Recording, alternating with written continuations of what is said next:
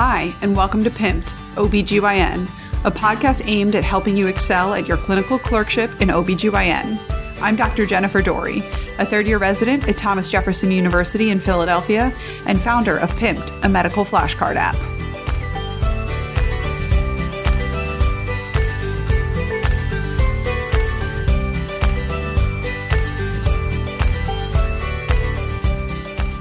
Welcome back to Pimped. Let's talk about a topic that you're going to see a whole lot of during your outpatient portion of your OBGYN rotation. So, we're going to talk about initial prenatal visits. So, an initial prenatal visit when somebody comes in for the first time after a confirmed pregnancy, there's a whole lot to do and to talk about. These are usually a little bit longer appointments, slightly more in depth, particularly if it's a first time mom. So, the way I start off any um, encounter with a patient with a newly diagnosed pregnancy is finding out one, if this pregnancy was planned, and number two, if it's desired. If it is unplanned but desired, great. Um, if it is planned and desired, even better. Hopefully, that means they were taking prenatal vitamins, not drinking alcohol, doing all of those things. Um, and if it's undesired, then we're going to have to talk about options counseling and things like that, which is not what we're going to get into today. So, for today, we're going to assume that this is a desired pregnancy. Um, so, the basic thing everybody gets during their initial prenatal visit is a thorough history and physical, including a pelvic exam and a pap smear if needed, um, and usually STI, so sexually transmitted infection testing uh, for everyone as well while we're doing the pelvic exam. Um, there you can also do other things depending on what you find in that H&P, but we're going to go through just the basics for let's assume a young healthy person. So after the pelvic exam and pap smear and everything, uh, usually if I have an ultrasound available in the office and can do a quick ultrasound for dating and for confirmation of location of pregnancy. So ideally I'm finding a pregnancy in her uterus and not in a tube or something like that. Um, but if I can see a pregnancy and date it, great. That makes um, lets me know exactly how far along she is in her pregnancy and confirm it either with her last menstrual period or um, confirm that it's different than her last menstrual period if necessary. Um, if you don't have avail- ultrasound available in your office, you'll usually just be writing um, a prescription or a referral for a patient to get an ultrasound at this first visit. All right, so we've done our our full H and P. Um, we've done an ultrasound, hopefully, and now we just kind of got to. There's a whole lot of talking, so we're going to talk to her about a lot of things. We're going to talk to her first about genetic options for screening. Um, so I want to talk to her about the different um, screening options for aneuploidy. Most women, that's what we're going to do is screening. We're not going to do necessarily testing unless the screening is abnormal. But there's a lot of different screenings nowadays. So there's a quad screen, which is um, a slightly older screen that people are, I think, moving away from a little bit more. It screens for four things in the serum, the maternal serum. So it screens for AFP or alpha fetal protein, estriol, beta HCG, and inhibin A. Based on the levels of those four things, they're able to determine a risk um, which comes back as a ratio, like a 1 in 50 is a very high screen versus a 1 in 10,000 is a very low screen um, for aneuploidy, particularly Down syndrome. So the quad screen, um, just a one time cross sectional um, look in time. The newer screen involves um, two different points in time. So uh, the newer ones are called usually the sequential screen. So the sequential screen includes um, two serum tests a couple weeks apart and the integration of a nuchal translucency, which is um, a ultrasound examination of the thickness of the distance between uh, the baby's spinal cord and the outside of the back of the neck skin, essentially. Uh, and it's a very specific small measurement that um, trained ultrasonographers do. We don't do this in the office ever. Um, this is, you know, a high tech ultrasound machine and a very well trained sonographer do this in uh, usually a maternal fetal medicine or an ultrasound office.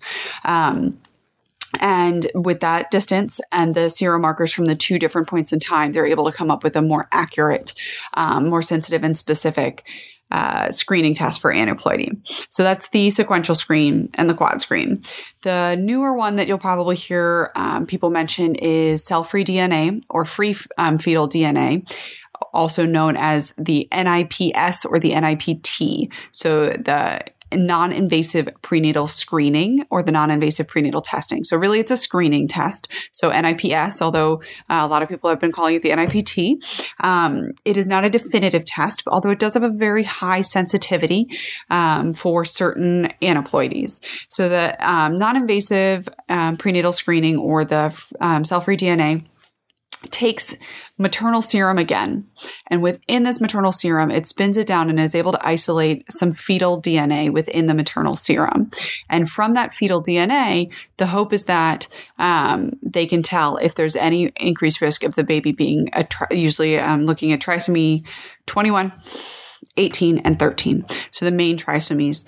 Um, and also they can test for um, gender chromosomes x and y chromosomes although not all offices choose to receive this information um, so that is becoming um, the I think it's the more in vogue screening at the moment, especially amongst patients, because um, it's just maternal serum. It's one time and it has a pretty good sensitivity and specificity. The downside to it is it doesn't tell you anything about other types of genetic um, abnormalities, anomalies, or things like that. So usually, if we're going to do that, we're going to at least add um, an AFP, or you'll hear us say MSAFP or maternal serum alpha fetoprotein, um, just to determine, try to determine the risk of a neural tube defect defect as well.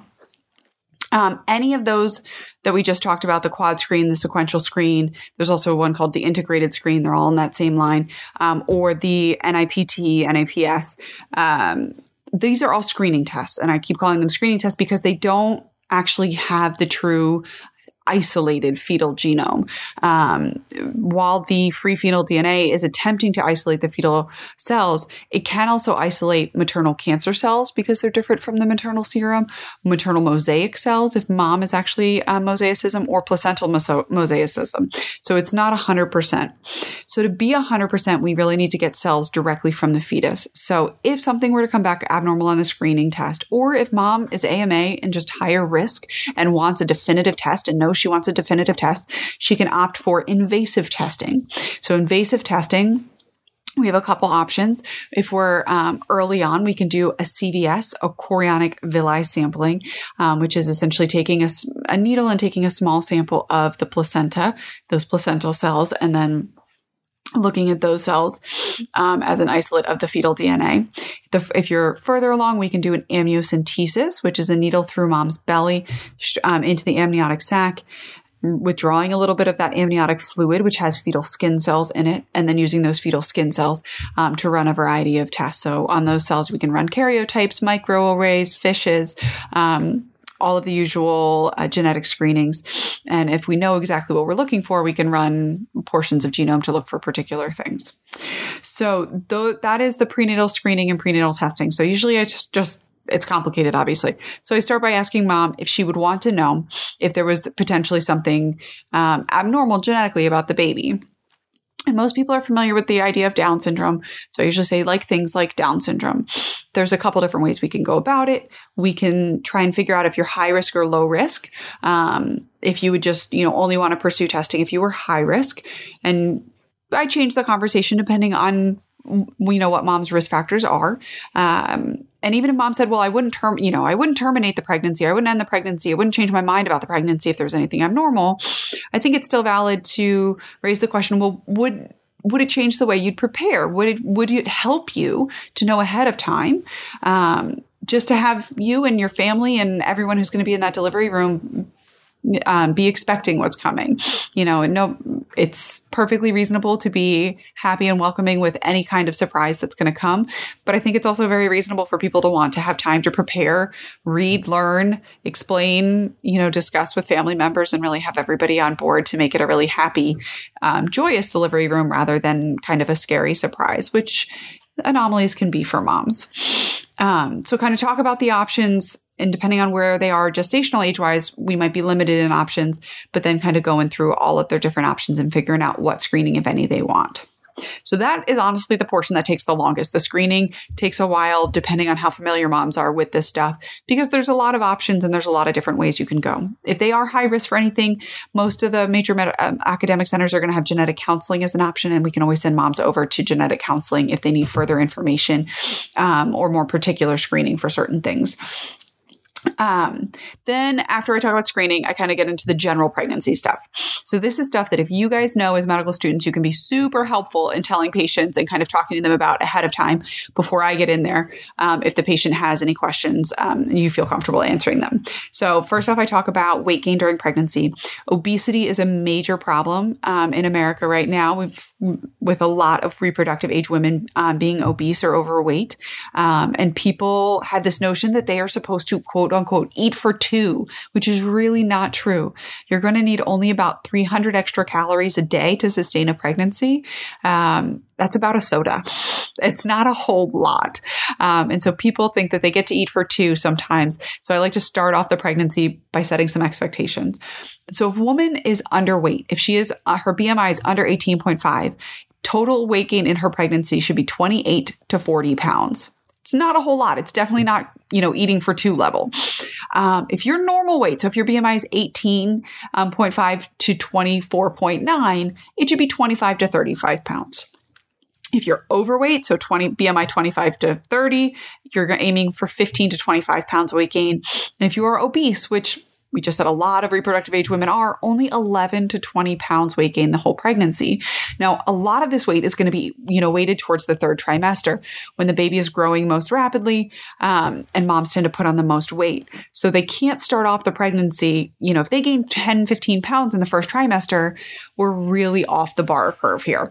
So, I like to start off by explaining that and really encouraging moms to eat healthy during the pregnancy. Um, don't gorge on things just because you're eating for two, but really focus on eating healthy, high quality foods. They're going to get you good nutrition. Um, and then let them know we're going to check in about their weight because putting them, um, having too much weight gain during a pregnancy is going to put you at a higher risk for having difficulty with labor, having abnormalities with um, the baby potentially if you were to develop gestational diabetes it puts you at a higher risk.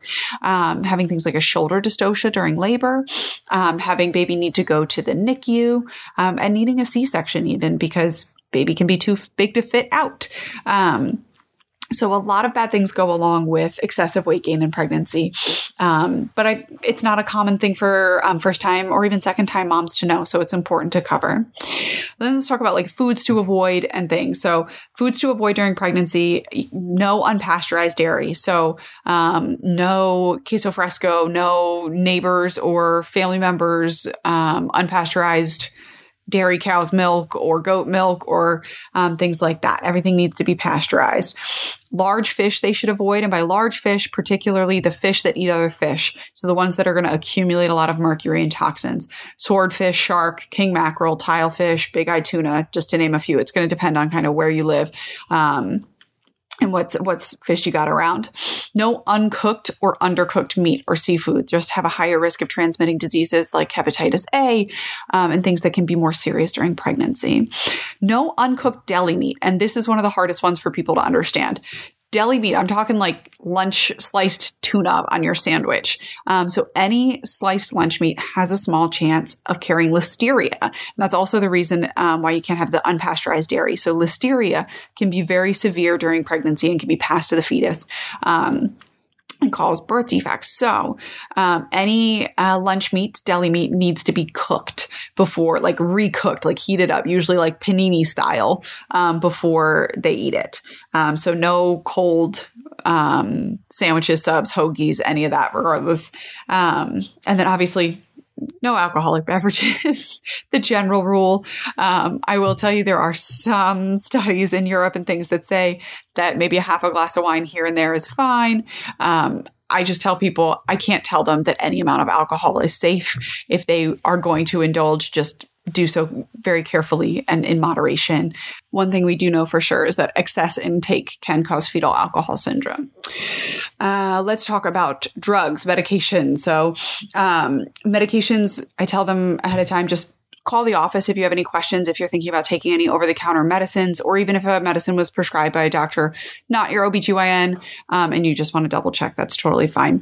Uh, Tylenol is okay when needed for um, minor aches and pains and headaches and things obviously your prenatal vitamin. Um, if you get pre- uh, get constipated during pregnancy, which is a very common thing, um, Colace is okay.